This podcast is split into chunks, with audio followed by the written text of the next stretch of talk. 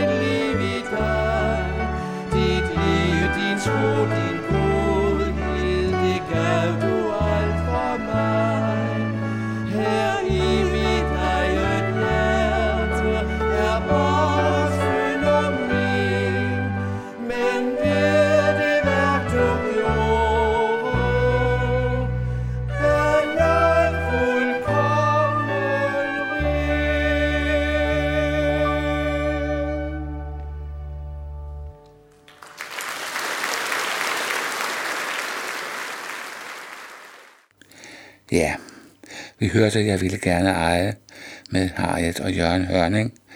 Og nu vil jeg læse søndagens tekst, som altså står i Johannes evangeliet, kapitel 14, vers 1-11.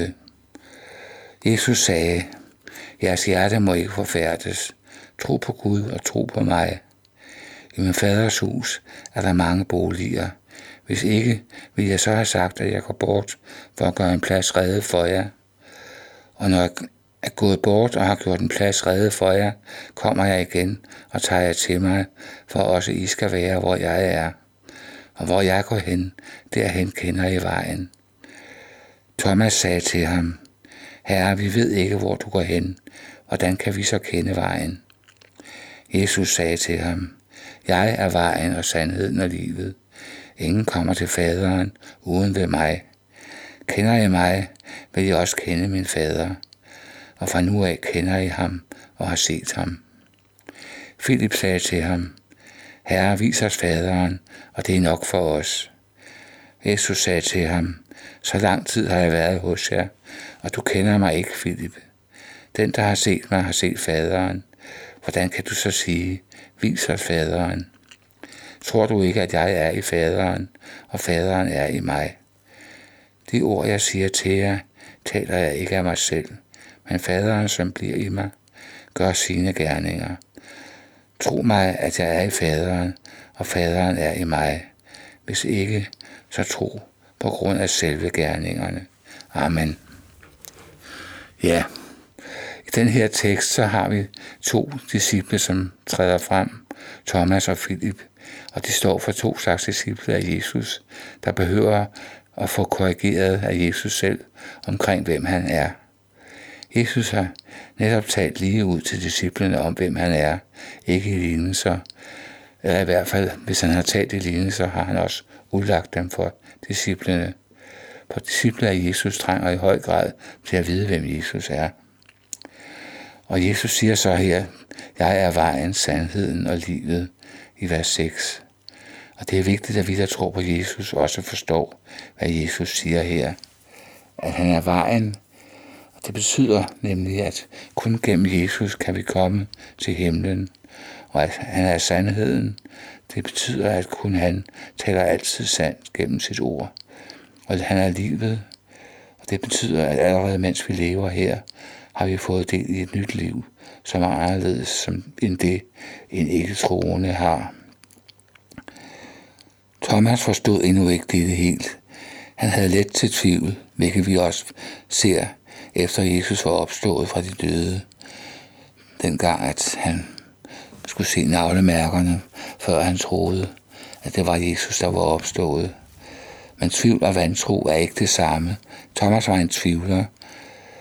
Vantro, det er vildet og bevidst afstandtagen fra Jesus og det, han er mens tvivl er noget, vi alle sammen kan komme ud i en gang imellem i hvert fald. Philips ord Vis os faderen, og det er nok for os, viser hen til en mere alvorlig misforståelse af, hvem Jesus er. Han har ikke forstået det, Jesus har sagt om, hvem han er. Philip tænker mennesketanker, og for den menneskelige tanke er det umuligt at kapere, at Jesus er Gud, født som et menneske. Philip står som en repræsentant for forskellige teologiske retninger, som der fra starten af i Oldkirken var mange af. Jeg tænker her først og fremmest på arianerne, som var en udbredt retning der, der i 300-tallet efter Kristus.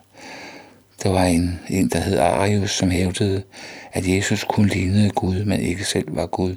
At Jesus var et skabt væsen og ikke født af Gud. Faktisk var denne retning inden for kirken ved at være den fremherskende i 300-tallet, og flere af de, for eksempel de romerske kejsere efter kejser Konstantin var arianere, og det samme var Konstantins mor Helena. Alligevel så, ja, vi hører, hvis vi læser kirkehistorien, så kom der især en, der hed Athanasius, og ja, han holdt fast på, at Jesus var Guds søn, og ja, og ikke skabt væsen, og det fandt ligesom fodfæste igen i kirken efter Athanasius var fremstået. Philip kunne ikke tro Jesus blot på hans ord, og Jesus henviste ham så til at tro ham på grund af de undergærninger, han gjorde.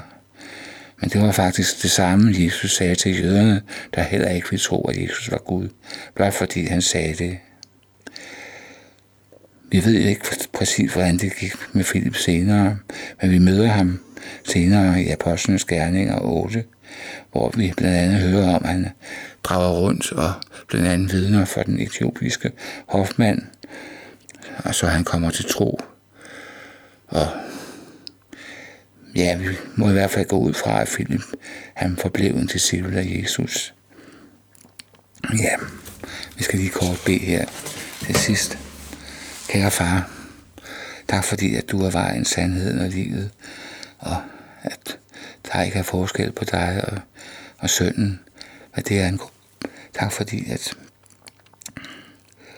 at dit ord er sandhed, og Tak fordi, at vi også har fået givet den hellige ånd til at åbne ordet for os, så vi forstår det. Her du ser, hvor det man kan komme til at tænke menneskelige tanker om alt det her, som ikke er i overensstemmelse med dit ord. Men jeg beder om, at vi, også vi, som lever som troende mennesker i dagens Danmark, må holde fast ved dit ord, uanset hvor svært vi kan have ved at forstå det og kapere det. Jeg beder om, at det ord skal stå som sandhed for os også. Og jeg beder om, at ja, at vi også må være blandt dem, som bliver hentet hjem til de himmelske boliger en dag, når tiden er inde til, at Jesus kommer igen. Jeg beder om, at vi må være redde hver især, og frem for alt ikke komme væk fra dig. Det beder jeg om i dit eget navn. Amen. Og så skal vi her til sidste denne søndags tanker høre Vi ej fra mit hjerte. Og det er LM sanger og musikere fra Bornholm,